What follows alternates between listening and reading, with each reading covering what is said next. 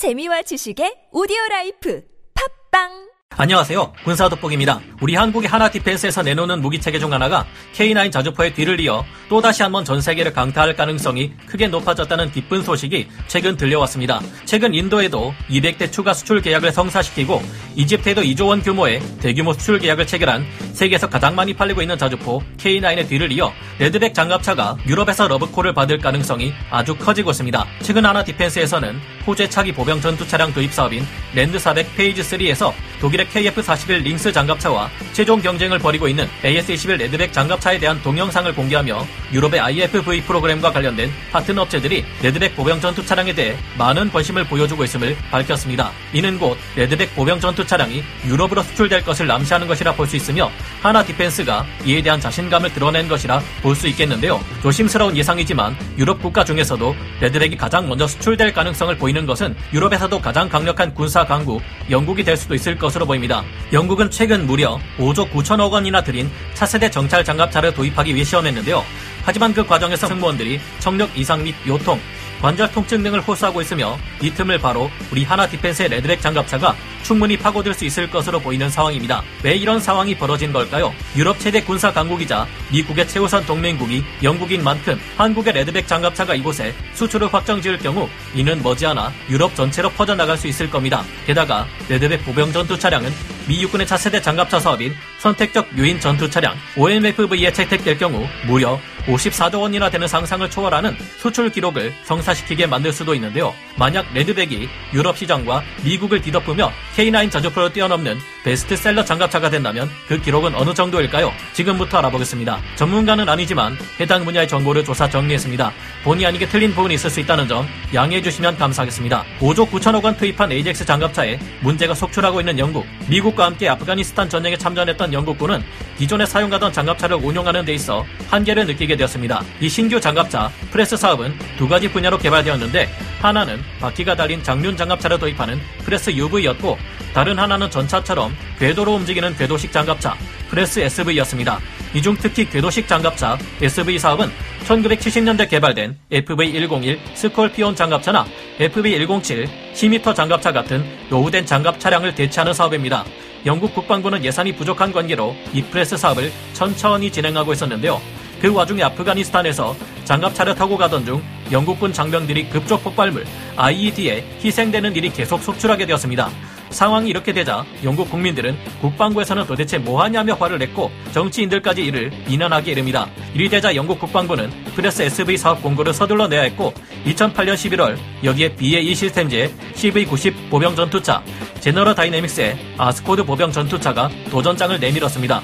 영국에서는 둘 중 제너럴 다이내믹스의 CV90을 대폭 개량한 스카우트 SV를 차세대 장갑차로 선택했고 2014년에 최종 설계 검토가 완료되어 시제품까지 출고하게 됩니다. 여기에 2015년 독일의 라인메탈이 포탑을 제작하기로 하고 그해 9월 이 스카우트 SV의 이름은 드디어 에이젝스 보병 전투차로 바뀌게 되는데요. 영국 정부는 2014년 35억 파운드, 한화 약 5조 9천억 원에 달하는 큰 예산을 들여 대당 100억 원 정도 하는 AJX 보병 전투차를 589대 도입하기로 계약했습니다. 최초 계획에 의하면 영국은 3단계에 걸쳐 총 1010대 AJX 장갑차를 개발해 도입하려 했습니다. 그런데 어찌된 일인지 계속 시기가 늦춰지더니 남들은 아예 새로 장갑차를 만들어낼 만한 10여 년의 기간 동안 계속 AJX 장갑차를 개조하는데 시간을 쓰고 있습니다.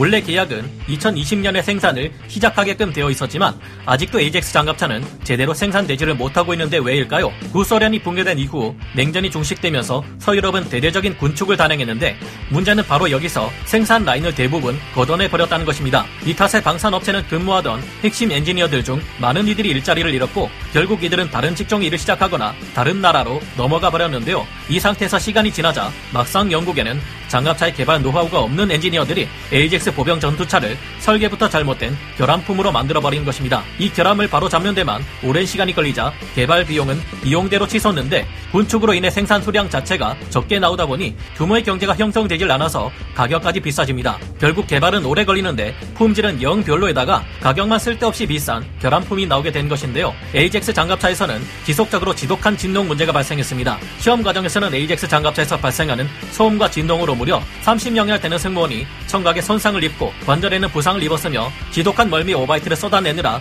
시급했다고 하는데요. 그중 24명은 스테로이드 주사를 처방받을 정도였습니다. 게다가 진동이 워낙 심해 포의 탄약을 장전하려고 하면 포가 고장나는 일이 속출했습니다. 뿐만 아니라 너무 무거워진 AJX 장갑차는 무게가 43톤에 육박했고 최대 37톤을 수송할 수 있는 A400M 수송기로 수송하는 것이 불가능하다는 처방이 나오기에 이릅니다. 오죽하면 부피 또한 너무 커서 그 거대한 C17 수송기로도 수송하는 데 많은 제약이 있다는 문제가 발목을 잡았는데요.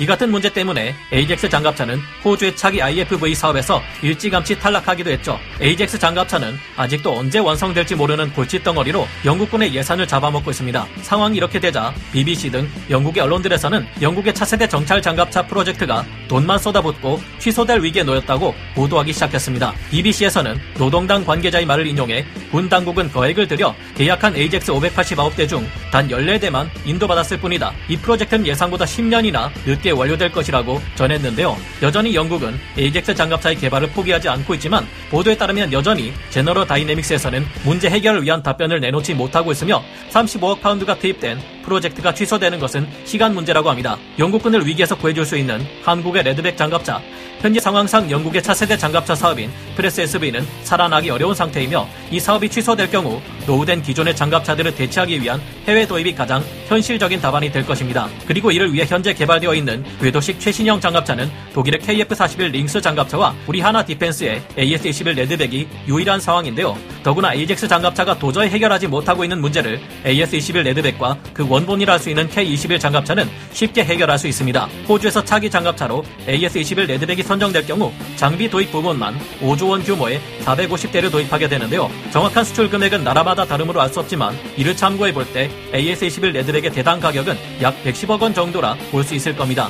만약 영국이 AJAX 장갑차의 최초 도입 계획 수량인 1010대 신규 장갑차를 모두 AS-21 레드백으로 도입할 경우 대당 110억 원에 수출한다면 11조 원 이상의 수익이 기대된다 볼 수 있겠는데요. 현실적으로 이미 많은 돈을 써서 여유가 그리 많지 않을 영국 정부를 생각하면 레드백 장갑차가 영국에 수출된다 해도 이 정도 규모는 나오기 힘들 것입니다. 하지만 그렇다 해도 몇 조 원 정도의 수익은 기대할 수 있을지 모른다고 생각해 보게 되는데요. 우리 군의 K-21은 강을 건너는 도하 능력을 갖추기 위해 25톤으로 무게를 줄였으면서도 CV-90 장갑차와 동급의 방어력을 가지고 있습니다. 철저히 냉전식의 대규모 전쟁에 대비한 컨셉으로 만들어져 있는 것이 K-21 장갑차이고 AS-21 레드백은 이보다 더욱 방어력을 증가시켰습니다. AS-21은 알루미늄재 장갑이 들어간 K-21 장갑차와는 달리 더욱 강화된 강철재 장갑을 가지고 있으며 42톤의 중량을 가지고 있습니다. 게다가 획기적인 고무 궤도와 최첨단 유기압 현수 장치 덕분에 궤도 장갑차 치고는 굉장히 뛰어난 승차감을 가지고 있는데요. AJAX 장갑차와 레드백 장갑차의 승차감은 비교할 만한 수준이 아니라 봐야 할 겁니다. K9 자주포의 강력한 power pack을 쓰는 데다 고무 궤도를 사용한 덕분에 무게를 2톤 이상 줄일 수 있었고 구동 손실이 줄기 때문에 그만큼 기동력도 늘어나게 되는데요. 무게가 가벼워지는 덕분에 장갑 또한 더 증설해 막강한 방어력을 가질 수 있는 것이 레드백 장갑차이며 소음 또한 감소시킬 수 있었습니다. 여러모로 AJAX 장갑차의 문제점을 레드백 장갑차는 잘 해결하고 있는데 AJAX 장갑차를 몰던 승무원들이 레드백 장갑차를 몰게 되면 정말 좋아할 듯합니다.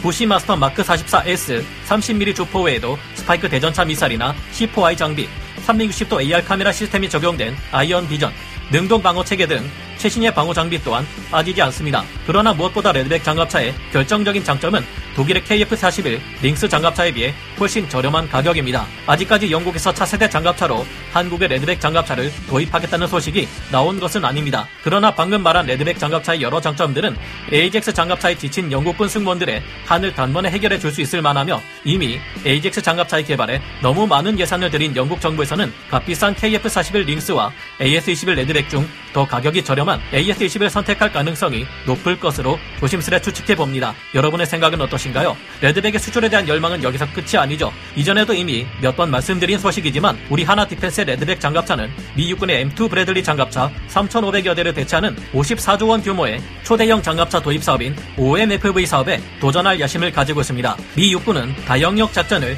새로운 군사 교리로 채택하면서 대대적인 장갑차 전력의 교체를 원하고 있는데요. 2021년 1월 미 방산 매체들의 보도에 따르면 미 육군은 AS-21 레드백에 OMFV 사업 참여를 강력히 희망하는 것으로 전해진 바 있습니다. 물론 워낙 왔다 갔다 취소되었다 추진되었다는 것이 미 육군의 사업이기에 추후 사정이 어찌 될지는 두고 봐야 할 겁니다. 하지만 호주 AS-21 레드백이 선정된다면 450대 장비 도입 부분에만 5조 원, 그 외 기타 지원 금액을 포함하면 10조 원 규모인 것으로 알려져 있는데요. 여기에 영국마저 1010대가 대량으로 도입된다면 최소 11조 원 이상의 수익이 기대됩니다. 만약 미 육군의 OMFV 사업에 한화 디펜스와 오시코시 컨소시움의 장갑차가 선정된다면 여기에도 3,500대의 레드백 차체가 수출될 수 있는데요. 이 사업은 무려 54조 원 규모인 것으로 알려져 있습니다. 물론 우리가 가져오는 수익은 절반에도 못 미칠지 모르지만요. 정리해보면 벌써부터 전 세계 총 4,960대 수익 규모 75조 원이나 되는 수출 시장이 AS21 레드백의 미래에 펼쳐져 있습니다. 물론 이 같은 장밋빛 전망대로 이 모두를 우리가 차지하는 것은 쉽지 않겠지만 벌써부터 AS21 레드백 장갑차가 제2의 K9 자주포가 될 가능성은 충분히 마련되어 있는 것 같다는 생각이 드는데요. 레드백 장갑차의 수출이 부디 잘 이루어져서 우리 방산 기업에도 도움이 되고 중국과 러시아에 맞서는 호주, 영국, 미국에게도 큰 힘이 되어줄 수 있기를 바랍니다. 오늘 군사 돋보기 여기서 마치고요. 다음 시간에 다시 돌아오겠습니다. 감사합니다. 영상을 재밌게 보셨다면 구독, 좋아요, 알림 설정 부탁드리겠습니다.